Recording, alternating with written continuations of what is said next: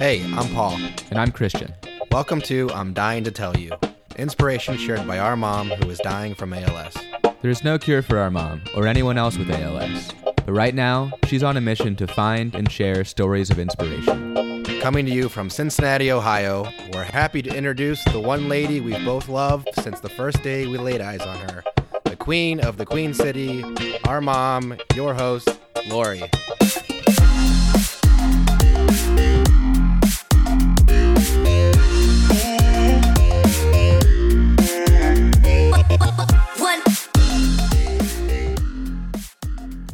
Thank you guys. Welcome, welcome. I am Lori, your host of I'm Dying to Tell You. Thank you so much for being here. So, do you all have that one person that no matter how you're feeling, if you're having a bad day, if you're in a bad mood, that one person that you can just hear her voice or hear his voice and all of a sudden, your mood shifts and you are full of energy because that person just oozes positive vibes. I know I have that person. I know I have a few of those people, which is really awesome. Well, I came across my guest, Kanya Sesser, and the more I got to know her, the more I was like, she's one of those people. I follow her on Instagram and I've heard her speak. I've heard, I've seen her in videos. And every time I hear from her, she lifts me up. I was so pumped for this interview and I'm so grateful to be able to share her with you. I know she inspires me. Oh my gosh. And she has such a unique story and such a beautiful outlook. Let me tell you a little bit about her. So, Kanya lives in Texas right now, and she originally was born in Thailand, and she was found on the side of the road at what they estimate to be around three months old. And for the first six years of her life, she had spent time in the hospitals, in the foster care system, until she was adopted by her parents in Portland, Oregon. I'm going to ask Kanya about her story, but also about what keeps her going, what keeps her so positive through all the adversity that she has been through. Kanya is what I refer to as a badass. She can do pretty much anything. She is not leaving anything on the table. She's an athlete, a skater, a surfer, an actress, a stunt woman. She's also a model, a motivational speaker, and an activist. I am so happy to catch up with Kanya, so let's do it. Hi! going? Are you in the car? Yeah, I'm in the car. I, uh, I've been so busy. Um, in an hour and a half, I have another gig appointment. So, gosh, aw, yeah. Well, bless your heart. oh, thank you. so nice to meet you. Oh, so nice to meet you. Welcome to the show, and thank you so much for being here with me. Thank you for having me. I'm excited. My pleasure. Yeah, I'm busy, busy, and you're on the road and doing interviews. So I really appreciate it. So, oh my gosh. Okay, where to start? Where to start? Um, I know the background of your story. I know that you were left on the side of the road in Thailand. That's where you were born. And I also know that you recently went back to Thailand and you were able to learn more about your roots. Mm-hmm. Tell me what you learned there during that experience. So, the first time I ever went to Thailand was like back in 2017, mm-hmm. going out there to just do a speaking gig. Thanks to my mom, she told everybody that took care of me, the nurses, the hospital, people that like knows me ever since I was younger, call them be like, Kanya's gonna be in Thailand. And then everybody's like, Oh my goodness, we need to have an extra day for you to uh go visit the hospital, visit everybody that took care of you and do that. And I'm like, oh cool. it was really cool that my mom was very compassionate and thoughtful to put her effort of like collecting and connecting with people. So i have the opportunity to kind of go there and see them again because it's been 18 years since i was adopted at the time. Yeah. yeah. You were young when you left, so did you remember any of them or? I felt like i've been there before but i don't remember mm-hmm. like a whole lot. I just remember them telling me that, oh, by the way, when you were in the hospital in Sahat Thai, which is in Pak Chong, when they found you there, um, they told me that I would be around you know, pregnant woman or about to get give birth, and uh, they said that I would calm them. I would make sure that the doctor is doing things right for the mother and i made sure the woman was calm and they're like yeah you were like two years old one years old and you were like calming and everybody just enjoyed your presence and um Mm. just enjoyed your company like before birth it was a cute little thing but i was like i did that and they showed me where i was found which is behind a Mm. sign with an arrow but i was found on the side of the road and um Mm. i was across temple school where if you want to become a monk, that's where you go to school and you learn your teachings there and all that stuff. But the older gentleman and the woman like heard me crying around dawn and they were trying to discover where that crying was and they saw me behind that sign. And uh, they saw me wrapped up in a pink blanket naked with you know insect bites and road dirt. I was like really dirty they say. And um, they took me in and they found out that when they opened me, like I have no legs. There was something they felt that would felt very different. And they open it, it's like, oh, she has no legs. And she was born that way because there's no indication that of any surgery or anything like that. So yeah. a lot of people who Oh. raised me during the time when they found me loved me. And I was fortunate to Mm. have that blessing by a lot of women. So I was raised by a lot of women nurses and some male doctors, but most of it was women. And uh, the closest person was like my mother is Mei Chung and Mei Toy. And both of them, they're like sisters, but they both took care of me the mostest and they took care of me like I was their own. Mei Chung was about to um wanting to adopt me and want to keep me, but she was working consistently and she didn't know if she could, but she really wanted me as her daughter.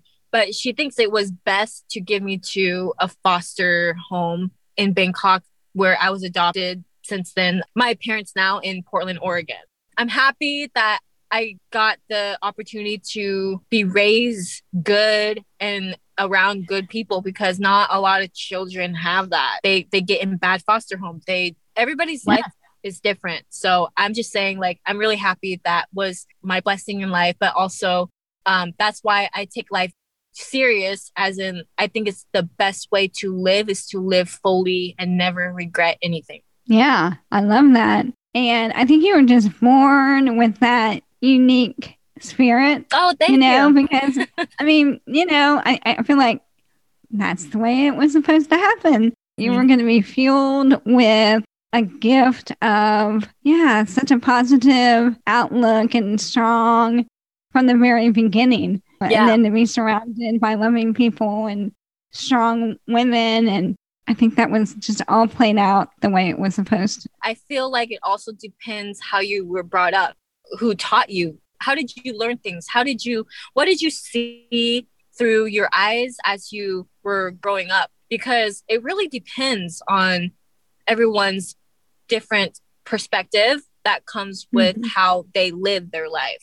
Mhm. And also, I don't know anything about my birth parents. I don't know why they left me, and I don't really care why they left me because I rather have this life than whatever life that could be, but we don't know because they gave up, but we don't really know. And I don't really want to question the whys because sometimes in life, you don't need to discover and need to know the answer. Like even with me, there's times where I feel down and I want something, but I don't get it, or I don't get a certain opportunity and stuff like that, or or just for some reason, like I'm like, huh.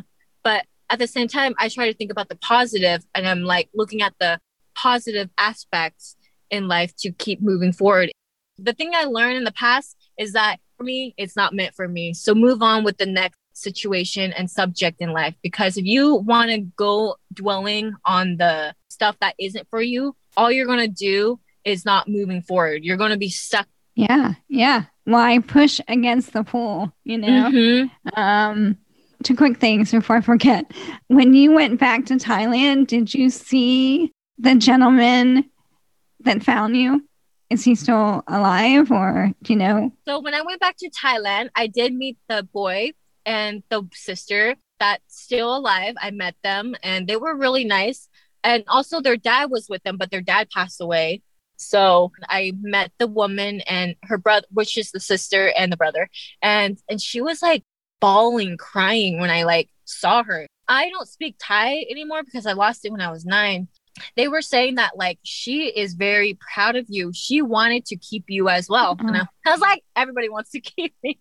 um, and she, she she's just crying because uh she felt like oh my gosh if they weren't out there i could have died i could have like who knows how long i was out there. My caseworker says i was out there no more than a day but um usually people that are found disabled and especially like disabled or a woman in those type of countries like in um asia back then it got better now but back then you know like people would just kill girls, kill disabled people that, you know, that are in wheelchairs or like don't have legs. I mean, they don't really have a whole lot of like uh transportation for people or accessibility for people who are different back then. Now it's getting better. Mhm. But um yeah, I mean, like who knows what could have happened, but she cried because she was like, "Wow, oh my goodness, you're alive, you're good, you're well, you grew up the crazy thing what they told me was that when they saw me they saw at a distance a lady who looks like she's like 18 years old or like young. But she was like sitting in one of those like cart where like somebody else has to like drive her Oh. uh, like a bicycle but she sits in the back of the cart. She doesn't look like she's from the area because people in Pak Chong are country people and they're you know farmers. They take rice and they they're very villagers. Like they're very they're very like a small town villagers country people. Bangkok is like big city you know? The lifestyle there is different. She looks like she's from the outskirts of bangkok but we're not for sure. Mhm. but the thing is they're not sure but that could be my mother. Because when she Mhm. saw me she was telling my caseworker in thai that that lady that was out there she looks exactly like her with like at the time Oh. long wavy black hair. She was wearing a white blouse shirt with a tan brownish uh cardigan or, or like um i don't know um like pants and all that. And then she was wearing some jewelry. Like it looks like she's from a wealthy area. But also you have to think about this is that hmm then why didn't she go to her mom or her own parents of like uh you know that she's having a baby? Or like why is this? Why is that well, it's because you have to understand that in different cultures, there's different laws and rules and situation that comes mm. to having a kid. It is very forbidden and not good. You, if you have kids, but you don't, but you're not married, it's religious. She might not want to tell her parents that she was pregnant, and it's a really strict situation when it comes to Asian parents that you're pregnant without getting married, or ooh, you're pregnant with the guy that we did not give you. And so maybe she was going through that and she doesn't want to tell anybody. And she had her kid and she was living somewhere else with somebody else. Or her mother says, We can't take care of this kid. She's different. You need to get rid of her somewhere. But we don't know the situation. A lot of like women, they don't know what to do and they're young and they just like leave it on the side or they leave it in front of a doorstep. We don't really Yeah. know. But I I Yeah. feel like what she did was truly the best thing she could have done because uh, usually some babies do not survive. And I was Yeah. lucky that I was found. So, God, the angels, spirit, um, my spirit guides, they obviously was there and they connected me to those women and men that found me. And here I Yeah. am living the best life ever because I'm pretty sure if I still lived in Thailand, I would not be the Kanya that I am today.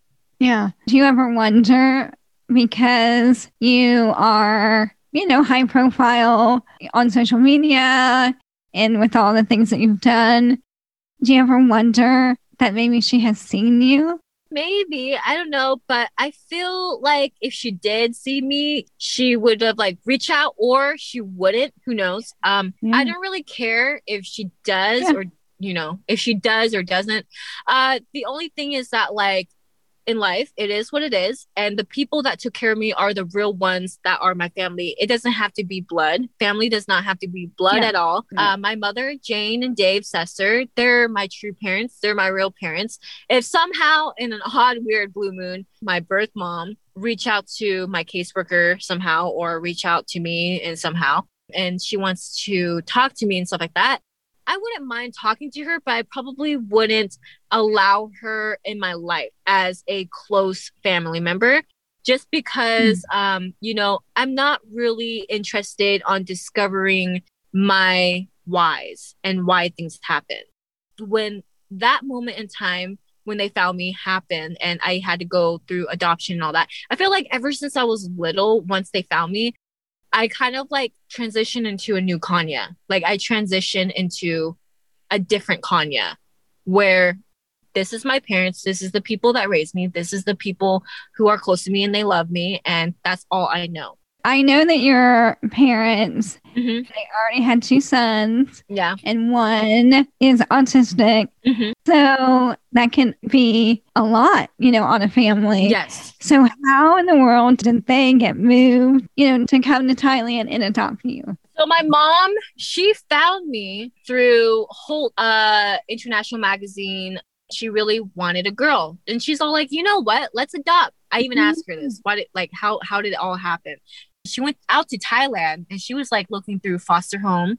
And so your mom got connected with the agency and then My mom got connected through an agency and she she just like saw me and she's like, wow. Like I want her, not like, oh wow, I feel sorry she has no legs.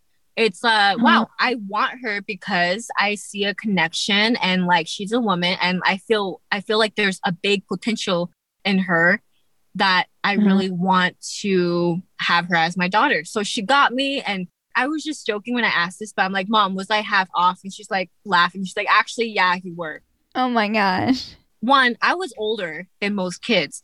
Usually, people who want to adopt a kid, they mostly want to adopt babies, like newborns. I was older, Yeah. so they had to go through a lot of paperwork and situation for me to get adopted just because I was in that older category. It was good, good news for them. Just another blessing for them. So then all of a sudden you had two older brothers. Did they help you with the transition when you were moved to Portland? My brothers did not really want me at all. like they, they Oh. were kind of jealous, but they got comfortable, more comfortable on it. And I mean, it happens, you know, you have this new person coming in your life and it's not your actual brother, baby sister, or, you know, uh, blood related. And uh, as a kid, it could be like frustrating because now this new person is taking over attention. and Yeah. and they yeah. and I'm the youngest out of three. So yeah, it's kind of like hard for them as well. And it's hard for me as well because I'm like, who are these people? And they're in my new family. And okay, I have two older brothers that apparently does not like me. And uh Oh. and, and it- it's uncomfortable on both ends. So I'm the black sheep of the family, meaning I'm different, not just because I don't have legs, but the way my brain process and the way how my lifestyle is is different than theirs. Ever since I was little, I was very extroverted. One, I don't involve myself in negativity ever since I was little. Even uh, like when I was little, I was stubborn and I was very assertive and I was bossy, like my mom says. And she says that sometimes, you know, that has to come with people how they took care of me. They gave me anything that I wanted. They gave me gifts. They gave me candy. They gave me presents and stuff. So that bossiness or like that attitude, I changed obviously since I'm older. Yeah. But um, like there's there will be people Yeah. that stared at me when I was in school, and there was people Mm. that point at me or laugh, but I was like, that's funny too. Like I have a good sense of humor to do that. So it's just like kind of like be the bigger person. And I always Yeah. had that mentality that I never let evil win and like never let negativity win or let other people try to ruin my aura and ruin my energy ever since I was younger. There are so many heroes in this story, and your mom is obviously one of them. Yes, So- my mom is amazing. Yeah, she's cool. funny. She actually, Yeah. when I was in elementary elementary school, she saw that it was hard for me to go all the way up the hill to the playground because it had bark dust, and it's hard to push my chair through the bark dust and play with other kids. So she's like, you know what? I'm gonna raise money to build a playground that is level ground for other people like my daughter to play with everybody else who are in wheelchairs or just to play for everybody in general. And that was really amazing and nice of her to bring that awareness out there. That was like, oh my gosh, that's so freaking amazing. Like, Yeah. like, oh my goodness, that's so cool. But Yeah. she did have to go to school to learn how to take care of somebody like me because one, it's really stressful when you have a son with autism. Plus, you Mhm. have somebody like she knows I'm very capable, but you know, there's other things as growing up that she doesn't know about at the time wheelchair and connections of how to do certain things and stuff. So she's a freaking Wonder Woman to go out there, out of her way to learn how to be a mother to Mhm. disabled kids. And so that's what Yeah. she did. And I'm like, oh my gosh, you did a lot for me. And I go, I owe her a lot. Yeah. So, Yeah. Yeah.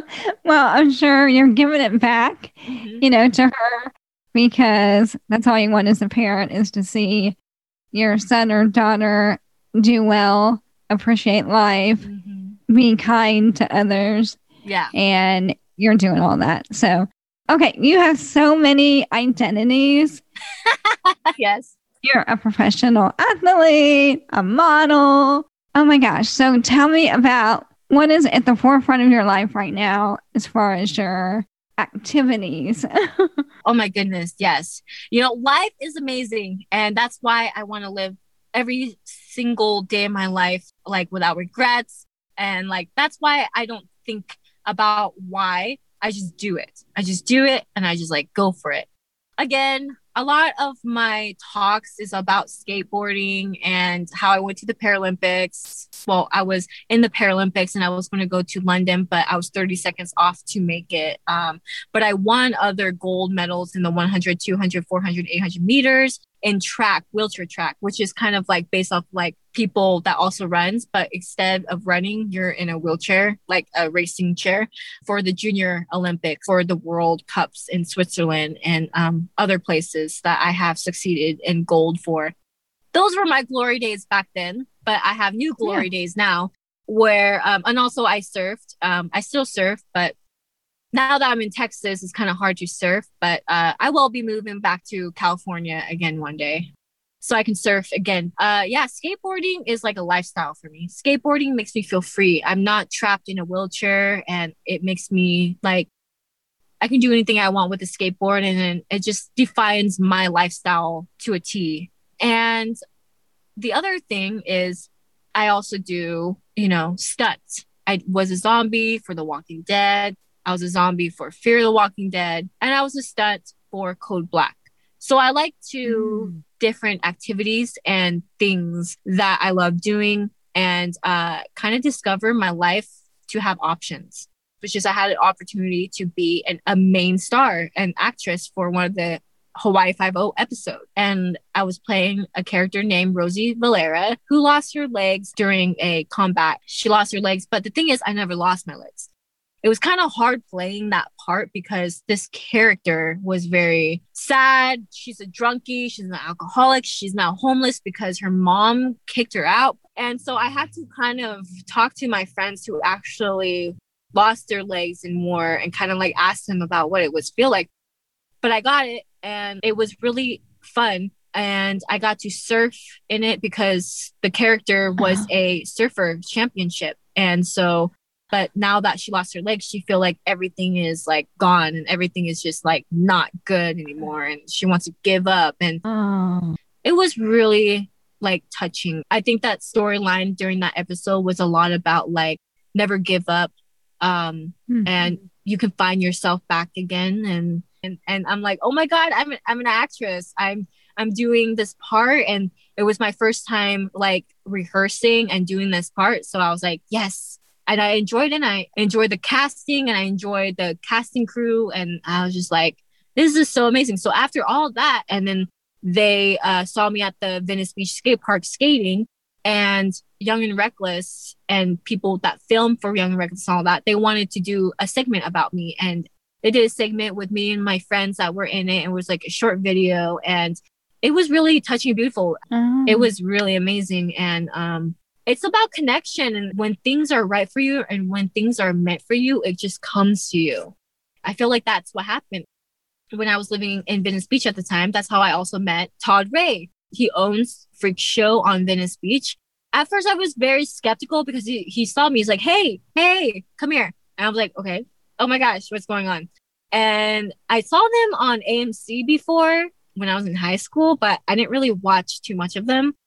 But he was like, hey, I want you to possibly work here and maybe we can talk and chat. And I was just like, freak show. I don't see myself working Yeah. at a freak show. But then it was like something that I'm just like, you know what? I'm gonna give people a chance. I'm gonna like be open minded. So I went to the stand. I was just like, oh my goodness, this is interesting. And it got kind of like uncomfortable at the moment, but then I got comfortable after I got to know all the cast that worked at the freak show. And I was just like, oh my goodness, everybody here does sword swallowing, fire eater, glass blower, the the two headed turtles, smallest world in America, like smallest couple in America, smallest man in America. And I'm just like, everybody here is differently unique. And freak means Mhm. unique. And I was just like, oh, it makes sense. So uh, I opened my mind a little bit and kind of be like, okay, I'm going to join in. And ever since then, Todd Ray has been an amazing person to work with at the time and he made sure everybody was taken care of because he has the heart to mm-hmm. make sure everybody were treated right. And like Yeah. and it was really cool. So ever since then i started getting like jobs of like many other things because they see me not just with freak show but they see me with like different hawaii Five-0 code black skateboarding and now been getting like many different opportunities and i'm just like oh my gosh life is great because i think positive and i'm like if it's meant for me it is meant for me and no Yeah. one is ever going to steal that because it, it's meant for me Yeah. So I'm just going to jump in real quick and tell my listeners that I will put a link in the show notes to the Young and Reckless video that Kanya's talking about. And you can always find the show notes on Facebook and the website, both at I'm Dying to Tell You podcast. Okay. So, what about modeling? I've seen some beautiful photos of you. I'm still modeling, but I'm also like still being like a woman and disability activist for uh, people out there that are, you know, breaking beauty boundaries.